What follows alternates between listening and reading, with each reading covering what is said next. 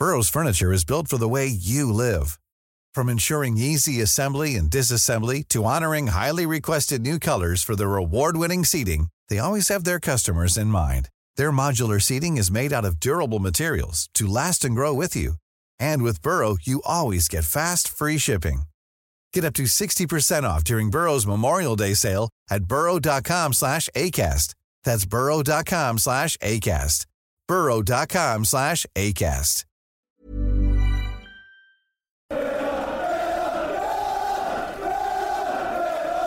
Hello and welcome back to another edition of the Holtcast. Cole Pedham here, as always. I should say a massively uh, sniffy and stuffed up Cole Pedham, but nonetheless, hopefully everyone can kind of get through my stuffiness and deal with that. I think three of the four of us um, have stuffy noses, so hopefully that doesn't more so say how Villa have been other than just how we're feeling personally. But regardless of that, we do have a packed house here and Tom Nightingale, Simon O'Regan, and Danny Raza as well. So let's start with Mr. Simon O'Regan first. How's it going, my friend? Uh, I've had better Sunday afternoons, I must say. Um, yeah, I, we'll uh, yeah we'll get into it as this pod goes on, but I'll uh, I'll let the other guy speak now because I just don't want to talk about Villa as you know I want to say as little as possible right now. But I'm all right in, in general. Apart from the football, life's pretty good. Oh, that, that's all that matters. As long as you can have some positivity in your life, because Villa will give a zero of that these days. Tom, how's it going for you? Yeah, same really. No, I mean, I said said to you guys before we jumped on, like you can't lose what you never had. We never had three points today, so we haven't lost them. That's the way I'm choosing to look at things because that's where I've been left with this with this Villa team, really. Um, and luckily, I've got got other stuff to do this weekend, so I don't have to devote my entire weekend to um, you know previewing a Villa game and then thinking about a Villa game afterwards. Because I've learned over the last few weeks that that's uh, that's no way to a happy life, is it really? Absolutely. We'll leave the previews for Seb to get positive about, and then we'll ruin them by the time Villa kick off. But uh, we do have a fourth person here. It feels very odd having four people and seeing three different faces um, in this. It is Danny Raza. He has decided to um, step away from married life for about half an hour, 45 minutes, and actually uh, grace us with his presence. So, Danny, how's it going for you? Oh, don't say it like that, man. Yeah, yeah, no, no, I'm good. I'm good. I, I actually, as well, I, I feel like I wouldn't have been able to add anything to this podcast um, over the last few weeks because every time I have watched Villa, I've made exactly the same comment. I do think things were slightly different today. I think that the match in itself uh, provided a different set of um, observations than previous games. However, it's becoming easier for me to sit back and talk about Villa because um, you know, striving for impartiality and everything. Just like Morgan Sanson, I think I'm totally numb. So yeah, it's great. I'm I've never been so detached to the results. I'm watching the games. I'm watching the games like clockwork because I know I should be watching the games and I care about Villa. However, like on a real, I find it very hard to care until exact- I see something different.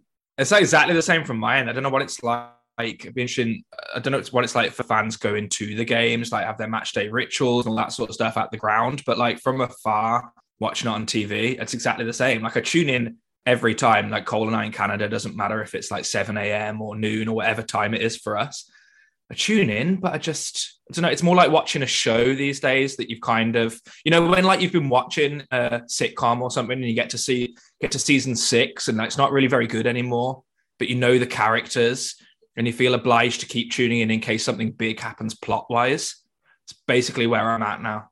Legit, yeah. Just, there's just a crescendo happening. There's a crescendo. We expected the owners to be at Villa Park today, um, and and and that this would be the last chance for Gerrard and everything. I mean, that's that's not backed up by any sort of journalistic evidence. It's just that's what that's what we heard. Um, they weren't there. The season finale hasn't arrived yet. It's still going to drag on. There is Fulham next week.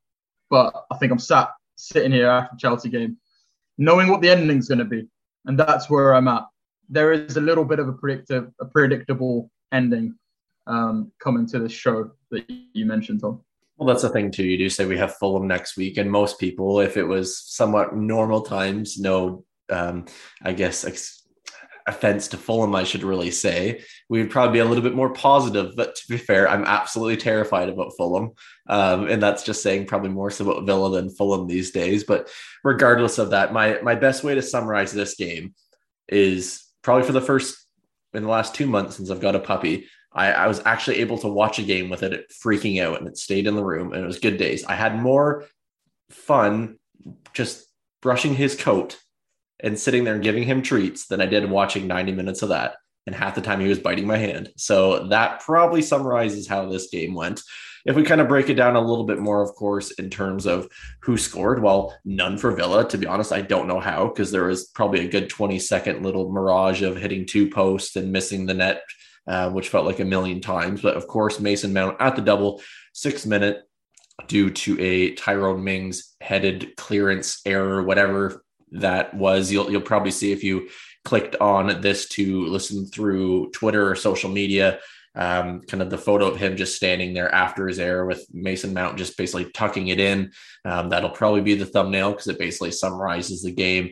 And of course, he scored again in the 65th minute as well, which you could probably say Emi Martinez could have done probably much better on that free kick. But regardless of that, it is what it is. It is oh so typical Villa. And if we want to break down the stats, because we know Steven Gerrard loves stats, he loves possession. Well, we only had 41%, 18 shots, seven on target, seven corners, uh, with Dougie Luiz not really on the mark in terms of corners. Had a little bit of hope he might actually hit the target for once to cause a little bit more of a of a disturbance, but it didn't happen. And 12 fouls, of course. So, I mean, really, with all that, uh, Tom, I'll come to you first. Let's, let's look at the lineup. I mean, I think that's been kind of a constant theme. There's been no consistency apart from the midfield, which has been the most inconsistent thing. And we've already beat that to death. So I don't really think we need to talk about the midfield. But Bailey up top with Ings and Watkins out wide. What did you make of that in particular? And how did you find they played together? I was when that came out, I was down with that to be honest. Like I, because I don't didn't really see much point in persisting with Coutinho, Watkins, the sort of what you know Watkins not able to hit a barn door in front of goal. Bless him. In recent weeks, um, I think Coutinho like we've been so slow, haven't we? It's been one of the chief criticisms of our players. We've been so slow, ponderous on the ball, not able to break people down. So um, when I saw it, I was down with Watkins playing wide left, Bailey wide right. Like, I mean, you guys know me. I think like the jury's still out for me massively on Leon Bailey, but he does at least bring pace and the potential for some explosivity. And he, to be fair to him, he was quite unlucky today. Like header at the back post. If he was an inch or two taller, he'd have scored. Hit the bar, didn't he, or something as well? I can't really remember now. Um, and then Ings, I do like some of the stuff that Ings brings to the game. Um, dropping deep and you know getting getting others into the game. Um, I certainly thought it, in terms of direct attacking and in terms of pace, I thought it was a re- I thought it was a real improvement over what we've seen in recent weeks. I thought it was a clear improvement, really. Um, the problem for me is that the front line might be better. You might have more pace. You might have more direct um, incision in your attack, but they're in front of that midfield three that we just know does not work together. Like, how many times do we have to play that midfield three? I know now it's partly enforced because obviously we'd have Boubacar Kamara in there if he was fit. Um, but Luiz is a six, doesn't really work. We know this. McGinn having to sort of, I mean, one thing that was interesting is that Gerrard started, and I, I, I thought before the game it was going to be McGinn right central midfield and, and Ramsey left central midfield, and we were going to see McGinn basically gets sucked into that sort of auxiliary right back position because Bailey wouldn't track back very much and Cash would be out of position. And we saw a lot of that last year where McGinn was having to be dragged out to the right side of defence almost a lot. He started them the other way around. And I thought at first that paid dividends, played really well for what, five minutes and 20 seconds or whatever it was before Mings had his latest little episode. Um, lineup wise, it's a thing like this, you know, I'm I'm quite down on Gerrard, as I think a lot of us are, based on the evidence that's been in front of our eyes for the last year. I don't really think you can say that Gerrard is at direct fault for how today went. Like maybe some questionable subs in the second half, but um, but lineup wise, I didn't think he got it wrong, and I thought that that that, that showed in the first half really because we were once we conceded, we were the better team. Hundred percent, Simon. I mean, when you think about it too, I didn't really have an issue with the lineup. Do you think today was more so a just two individual errors more so than anything, or what do you think it was really down to? Um, uh, I mean, you could you sort of break it down to the bare fact it was two individual errors that have led to those two goals. But um, I mean, the lineup personally, this and this is just repeating ourselves for the last eighteen months or so. Luiz isn't really against top opposition. You don't want him as a six. Now, obviously, Kamara is injured, but you've you brought Dendoncker in, who like nor is more natural in that role.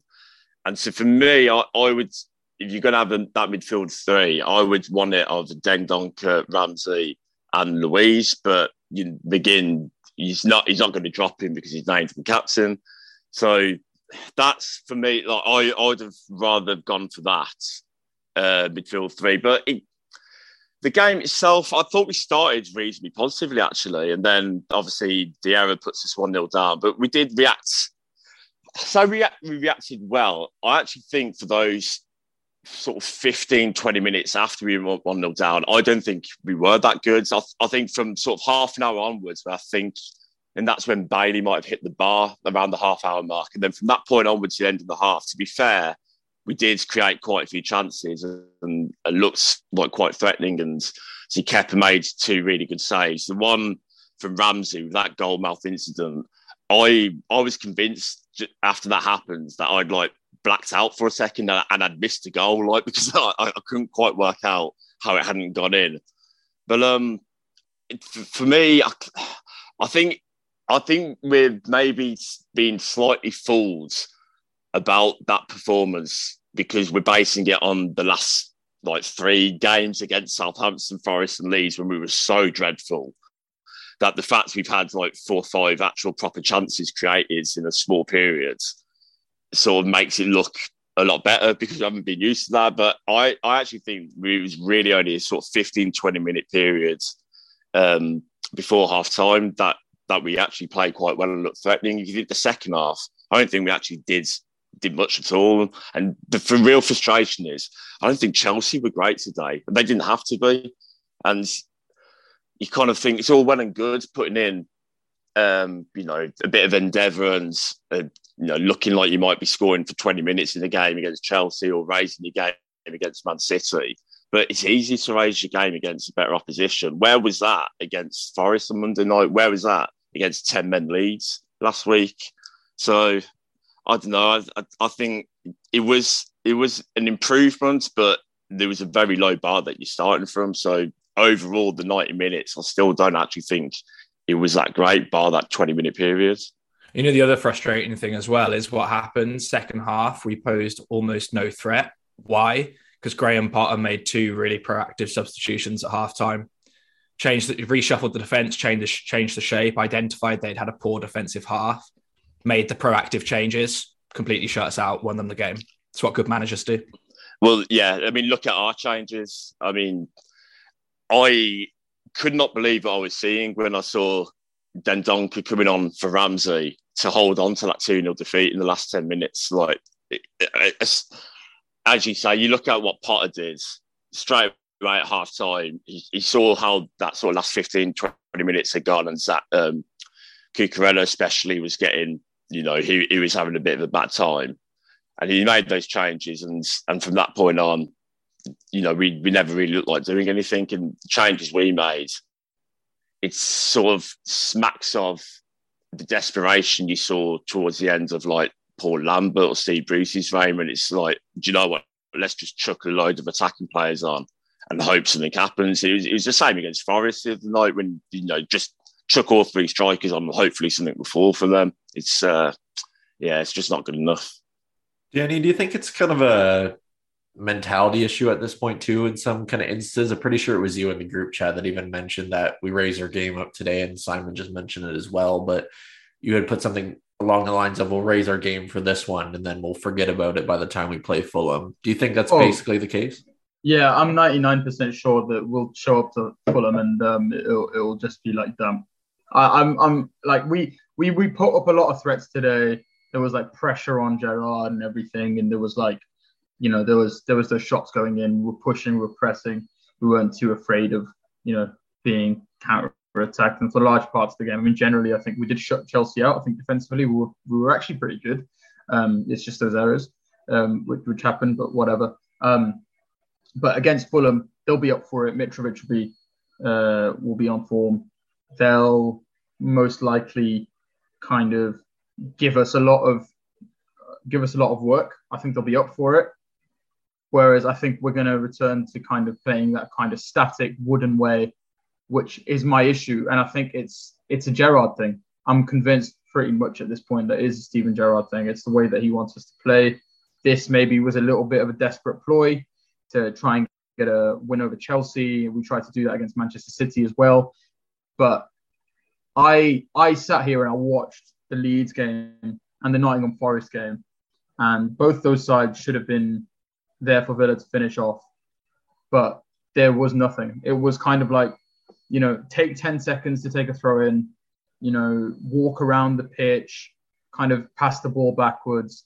And they seemed like very free to do that kind of thing, like play in that kind of slow way. Whereas today it seemed as though because they were at Villa Park and the fans were booing so heavily every time that ball went backwards, there was a sense of, okay, we can't do that. We probably need to be a little bit braver here. But to me, it just kind of shows that they're just very, very comfortable playing in that way and just kind of hoping that the result turns up. Whereas I've said this before, it's the Premier League and like the margins are fine. Yes, Nottingham Forest may not be as good a team as, um, you know, as a Newcastle or a Brighton or whatever. Same thing with the side like um, like Bournemouth, right? Like they are they are decent teams, but you know they're not they're not of that level. But if they come out and work hard and the other team doesn't, they'll probably get the result. And that's the thing I see with Villa is that they they kind of come in with this mentality that we're a mid-table club, we're good enough, we've got top players. You know, I'm Philippe Coutinho. You know, blah blah blah. But at the end of the day, we don't see that same application and I'm and I'm I'm becoming fairly more and more certain of it now. And I don't want to throw players under the bus. I'm not saying it's the players' fault. I think it's just a, it's a mentality thing at the club. I don't know if there's that desire as a team to want to pick up those results every single game. There's there's very much a, a hard luck thing where like Gerrard's throwing blame on on on, on individuals and stuff like that. But um, I'm, I'm I'm fairly certain that in the following game we won't see this kind of level of attack because it's not Chelsea, um, and it will probably and it's away from home, right? I believe yeah, so. Yes. I, yeah, I, I, I just think we're gonna return to that. We might nick it one 0 and and everything, but it's it's the consistency for me. I can't sit here and say well done to, to Villa for, for putting it to Chelsea today because I haven't seen them do that all season, and I'm I'm not convinced that they're going to just because of that one performance. Well, all I can say is if you don't have Alexander Mitrovic in your fantasy league team, get him in for Thursday because I just feel like that's the most inevitable thing that'll probably happen. But regardless of that, Tom, I'll throw this one back to you. I mean, we've talked about mentality. The one thing that I've kind of seen as a theme, and maybe we can all kind of relate to more of a, a recent thing over the last few seasons, is how easily Villa have kind of dipped in terms of maybe even the fans kind of feel that way too in regards to just the dip in form and acting like the players don't care. We don't really feel that sense of connection. Do you think we're starting to get slowly but surely back to that way? I mean, I don't think we're getting to the depths of the relegation season, but does it feel like everything's just so disjointed? There's not really that true, um, I guess, one on one connection between fan base and players and coach anymore? It's exactly what you know what Danny was saying earlier. Like, and I feel like we're well, certainly I do. I don't speak for all fans, but I feel like I'm more of an onlooker almost. Like I'll always be a Villa fan. Villa always be, you know, be be in my blood, and I, they're they're they're the appointment of my week, right? Every week, like they are for for most Villa fans. But I I sort of feel like we're. It's almost like we're. I don't know how can I put this.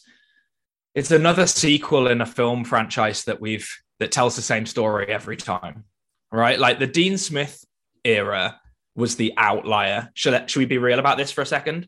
Like the three years under Dean Smith, that was the outlier of the past decade. Been crap for a decade. It's the truth. Easily a decade.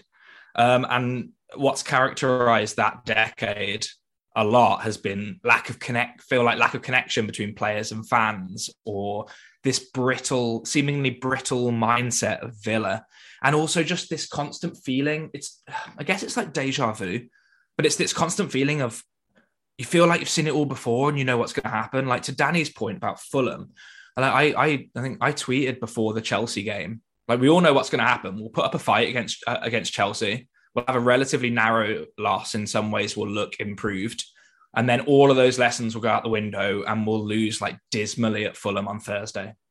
I'd say part one of that part one of that journey is complete. I look forward to part two on Thursday. I like. I just. I wish I had more faith in Villa right. going to Craven Cottage and winning, but I just. I just don't. Like. I just don't. The only thing I'll say with Tom, like, is like just to kind of agree with you as well. But the only the only thing I will say to Cole's point is that now, in comparison to Dean Smith, I'm sorry, not in comparison to Dean Smith, in comparison to what we've seen before, is that we're actually a pretty well well run club, or in in every other aspect. I think other than football at the moment. I will say that. Like that is true. Yeah, we, have got we're, we're struggling. We're struggling tactically. We're struggling in, in in that sense. But as a club, we are well run now so I don't have that same kind of sense of impending doom. That's why it's nothingness. yeah, that's that's. I mean, that is a very good point. Before it was um, it was panic and it was, yeah, like impending disaster, wasn't it, for years really. Um, I agree with that completely. Like we are a very well-run club, and I think we're going to have to. Unfortunately, I think that fact about us being a well-run club is going to be tested um, imminently with some with some big boardroom decisions. Um, and but like one more, like to the point about it being like you almost feel like you know what to expect with Villa and not necessarily in a good way. Like today was Villa bingo, like completely good, a good, you know, good periods of the game against a big team, loads of missed chances, individual errors costing us, opposing goalkeeper having the game of their life, player for the opposition who hadn't scored in the league all season, scoring both of their goals like literally ticking everything off on the Villa bingo card today. So it's refreshing to know that uh, no matter who's in charge and no matter what's going on, um, Villa will always be that constant in our lives. Shall I put it that way? Is that a more positive way to put it? Well, let's let Simon have his say because Simon has probably seen the most probably disturbances as a Villa fan over the years that, with his wide, wide range why? of supporting. But uh, oh, Danny, were you gonna say something? no, so every time I come back to this podcast, you're just like making fun of Simon for being old. We do it every time. He's not that old, is he? I mean, I, am going to speak to the HR department at some point. Well, Seb runs that, so good luck. uh, what, what was the question? Essentially, how bad is it now when you compare it to the past? Like, I, I mean, when we do look at it, I guess we do have to be grateful for some instances. Like, yes, it is crap. It could be a lot worse. We are run way better off the pitch. So there's that to be thankful for. But at the end of the day, with the amount of investment things that have been put into it, it, it should be better. There's no excuses there. Oh, no, not at all. It, it, yeah, absolutely should be better. I mean, I think you, you uh, when you were posing the question to Tom, you were talking about like potential like lack of uh, like sort of the players not caring or stuff like that. But like we were chatting with the um, mates after the game. I I don't think it's a lack of effort from the players. I think it's they're just so like low on confidence and just so drained from the the sort of managerial setup. Like, I just think everyone knows that it's just not right. So I, I person, my personal opinion, I don't know, you know, I can't speak for everyone. I don't think that they're not trying. I just think they they just don't really know what they're meant to be doing, and and then you know when you go a goal behind and you know there's no tactical plan coming from the sideline, I think it it just it sort of weighs heavy on you in the end, and and you kind of. I don't think you consciously put less effort in, but I think it's just like a natural downturn that happens. In terms of like the general sort of feeling at the moment. Like Tom's hit the nail on the head. You you think from sort of 2010 when uh, Martin O'Neill left and you'd had three six finishes in a row.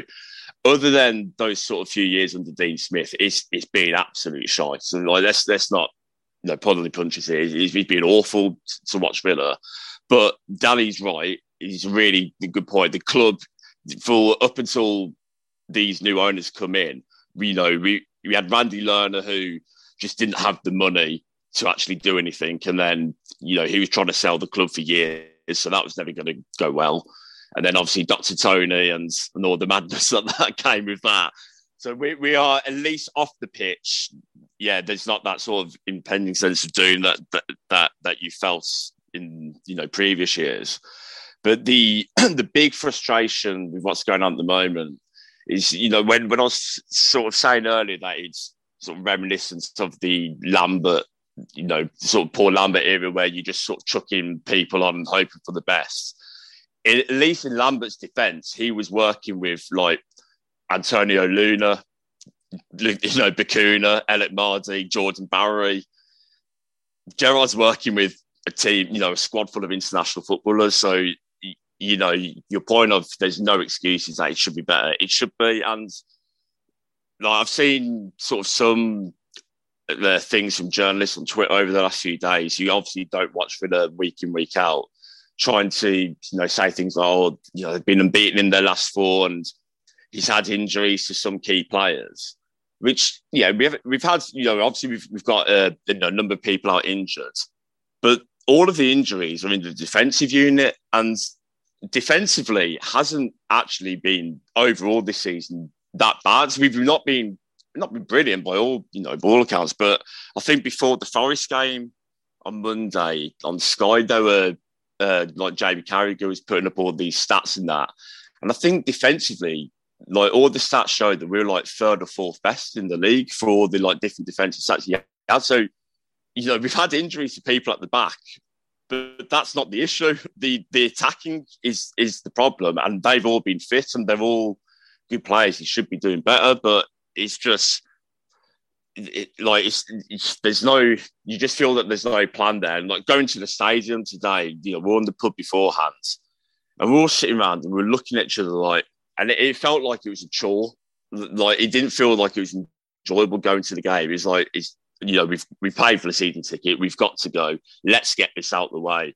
I mean you know we can watch the man city liverpool. We can watch a proper game of football afterwards.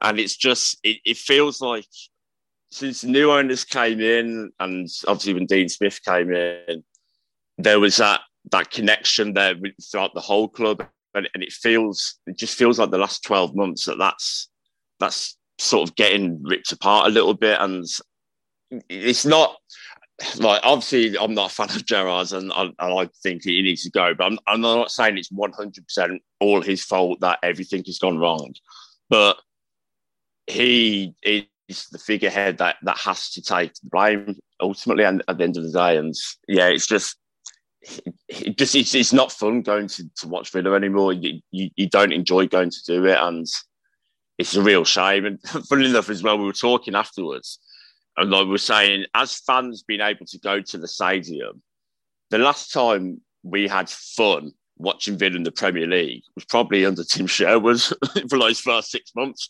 because the the season we finished 11th under Dean Smith, we weren't allowed in the ground. So it's not been fun going to watch Villa in the Premier League for a long time.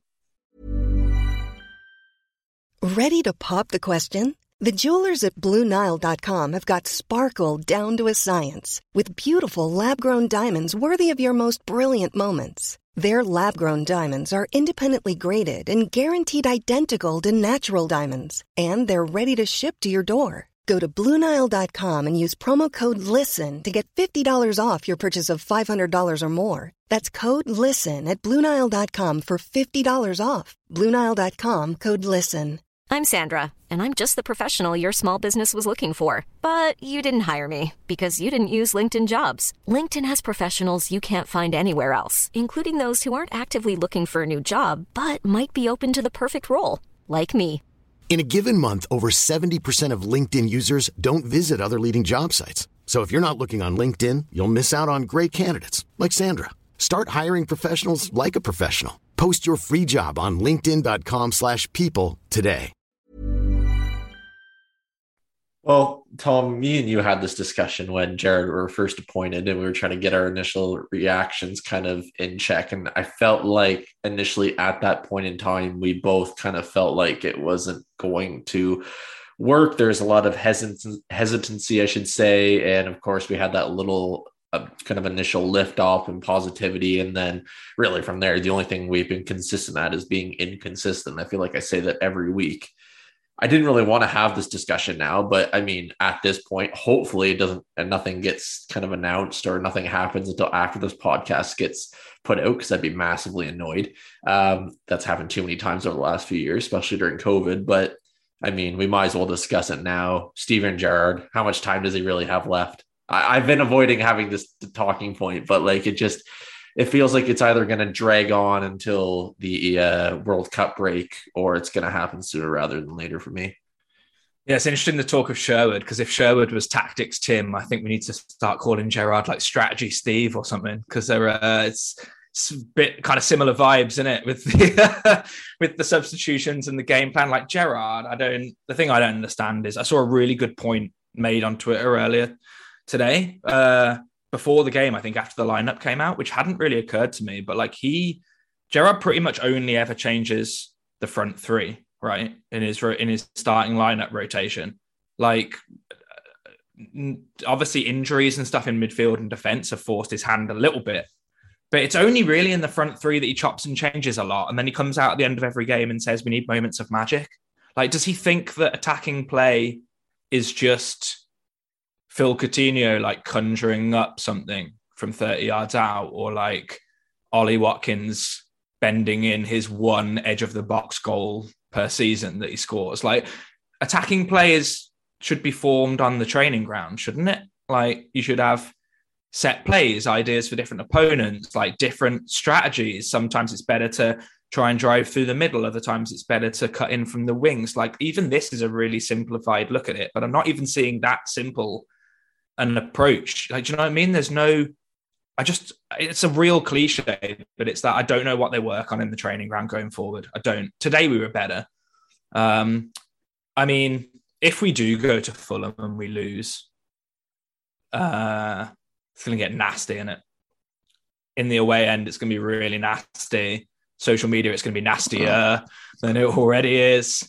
It, mm, it's going to be tough. Like Go on, sorry. I, was just going to say the uh, in like in the ground today in the whole end from sort of the last sort of 10, 15 minutes. It wasn't it wasn't the whole stands, but there was quite audible chance of we want Gerrard out, and then you know when the, when the fans start turning, it's, it's diff- especially Villa fans. Like it is difficult to come back from that. Like you say, I think if we go if we lose at Fulham on Thursday, which like I, I you know, I, I think will happen. I'd, I'd, be really, I don't, I don't see us going and, and getting a result there. Then we've got Brentford at home next Sunday, and that, I, I mean, assuming he he lasts till then, and I'm I'm not 100 percent sure if that if that is going to be the case. If we lost at Fulham and then didn't beat Brentford, I think the atmosphere will, will it will turn so bad that there will be no choice but to get rid. Mm. And it's interesting because today there was a photo doing the round and I'm doing the rounds on social media, and obviously, like from a from a snapshot photo, you can't you don't want to read too much into it or draw too many conclusions. But like, there's a photo of Purslow, and he looks about ten years older. Don't know if you've seen it, but he looks about ten years older than he did a couple of months ago. Um, and he just he looks utterly um, miserable. Is not quite it. I don't know. Like one thing that I saw somebody say is that he he looks like a guy who knows that if things carry on quickly, he's going to have to tell his mate that he's out of a job. And I do, you don't want to draw too many conclusions from one snapshot, but it's there's no way that thought process is not going through their mind. And like Purslow, what must be going through his mind now is like, like because like you said, Danny, like off off field, off the pitch, club is run so much better these days. Like I'm, I'm, I, I like the general idea of the expansion of Villa Park and like trying to drive us on as a club and get us competing with the big boys off field because that is a big part of it. But like for me, like you know, a year ago, whatever under Smith, we were singing the praises of things like the academy, and we were talking about uh like the faith of the owners. We're talking about how like goodwill everywhere. And for me, just the appointment of Gerrard and the way that things have gone over the last year, I'm not saying that I don't I don't approve of the owners or even that I don't approve of Purslow because it's not as black and white as that. And like Edens and Sawiris, I very much approve of as owners. Um, but it has eroded a lot of quite a lot of that goodwill just through sheer, like we've talked about, lack of interest or lack of enjoyment, lack of excitement. And like how much more, if you're Purslow, the the person who persuaded the owners that Gerrard was the man, the person who's been responsible for most of the decisions that have been made since he appointed Gerrard. How much longer can you sit and watch all of that goodwill being eroded before you stop sitting on your hands and you make a big call? Like that's the big question now, isn't it? And like you say, like I can't even imagine really how um, toxic Villa Park could be next weekend if results don't go our way, and then you know if the result of Craven Cottage doesn't go our way, and then the game against Brentford doesn't go our way, and you know you're spot on. I think Simon, like it gets to a point where you can't ignore it or you can't sweep it under the rug, um, and I don't think we're very far away at all from that point, to be honest. Well, the other thing too is, and Danny, sorry, I'll let you jump in here in a second. Um, but we have Newcastle after Brentford, and then we play United twice. Like, at what point does Purslow not want to die on this hill? Like, I'll pass it to you now, Danny. This isn't the hill you want to die on.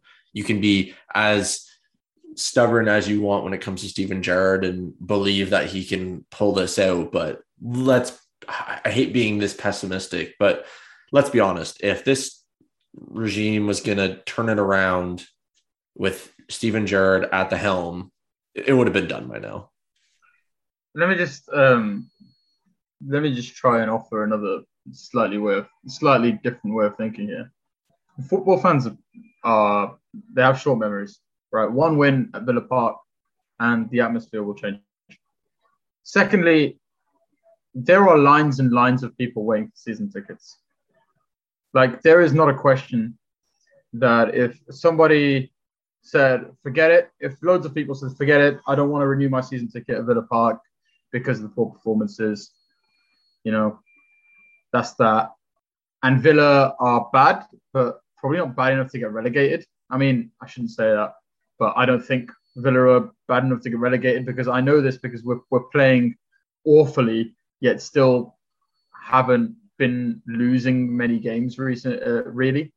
Um, so to me, I just pose that question: Why would the club stack him? Why why would Wes Edens and Nassef Sawiris turn around and say, "Yep, let's get rid"? If the club is turning a profit, I'm just want I just want to ask because like the way the way I sit here, like you know, if they were desperate, you know, it, Gerrard would have been gone a while ago really no. I my response to that would be that I think they, uh, you know, you say he would have been gone a while ago, but you kind of at, at, the end of last season, you you sort of write that first season off as okay, you know, sort of feeding the squad out. But obviously, the way this is starting, the way it's going, that that's you know, you, you do have to give a manager probably 12 months at least to see what's going on. So that's probably why not a while ago.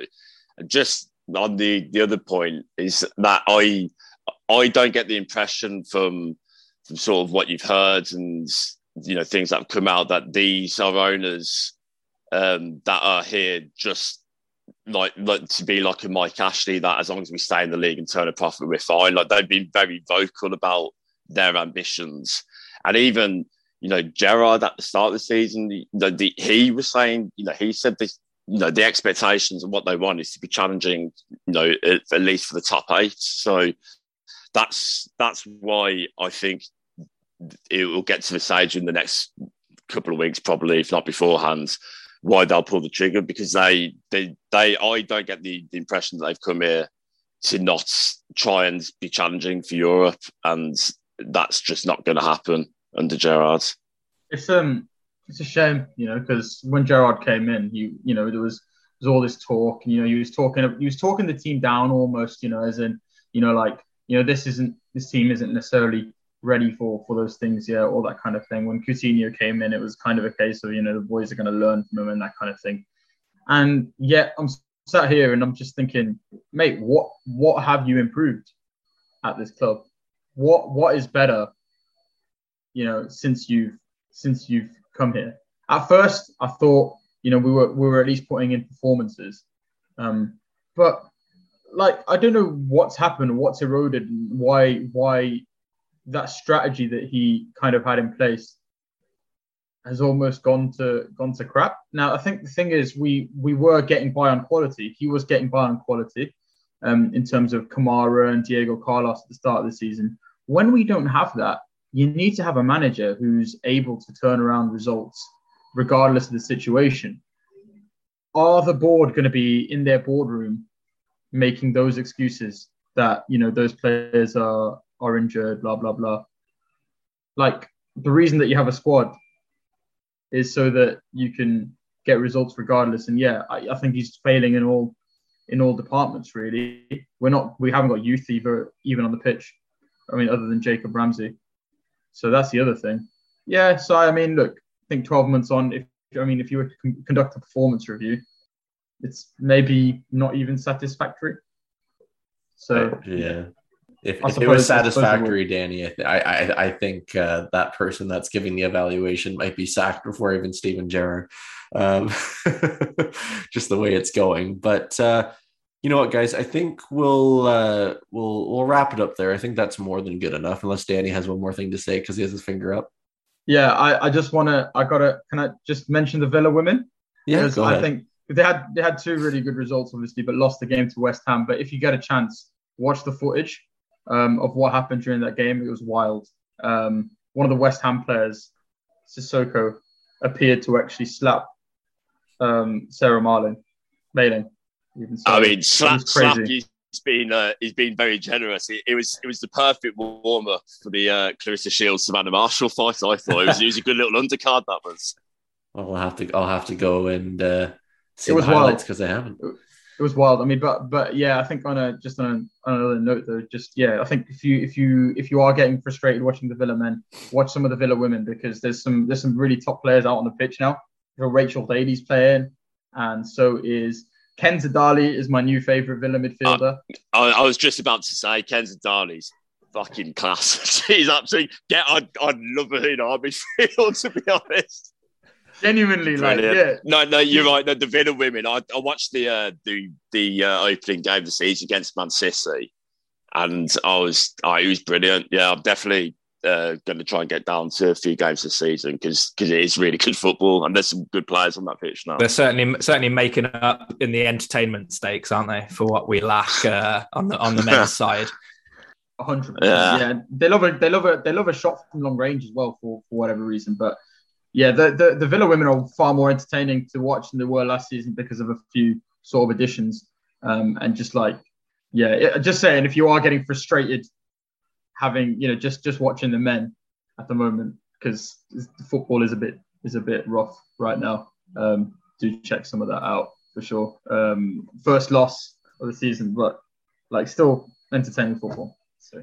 I think if you're going to have a slogan for the Villa women's, it would be Aston Villa women's FC, we actually score goals. And that'd be dissing the men's side because that's basically what it's come to. Um, if we want to become a AVWFC podcast, maybe we can do that. Maybe we get more enjoyment out of this season. Who knows? Um, I guess so. Like, because even the under 23s is is hard to watch at the moment. Oh, they're just getting stomped every single week. Like that's even more depressing.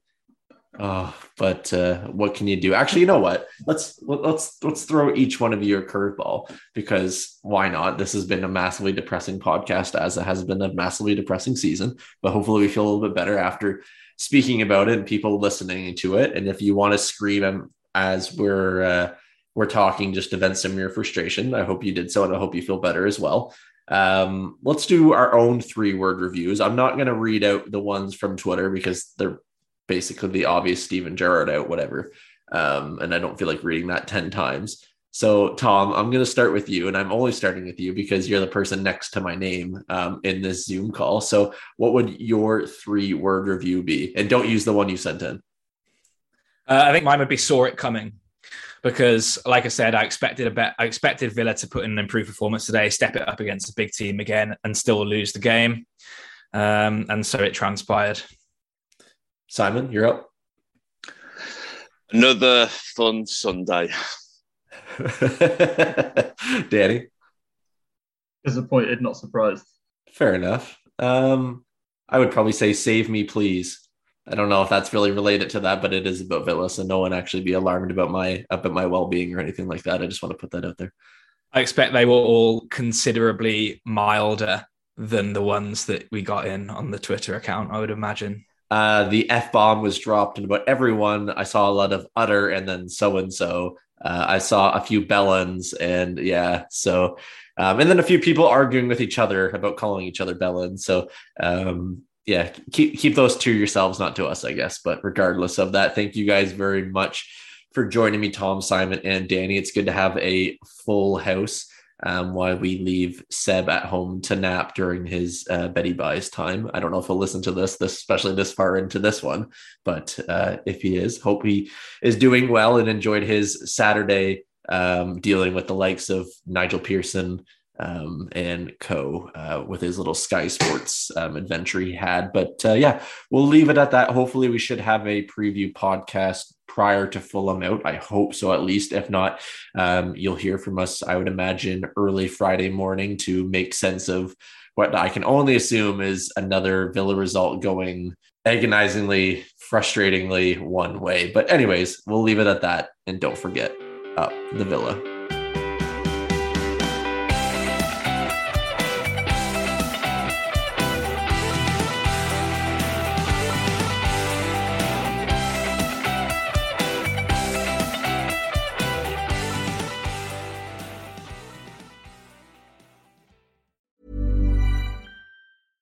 Cool fact a crocodile can't stick out its tongue. Also, you can get health insurance for a month or just under a year in some states. United Healthcare short term insurance plans, underwritten by Golden Rule Insurance Company, offer flexible, budget friendly coverage for you. Learn more at uh1.com.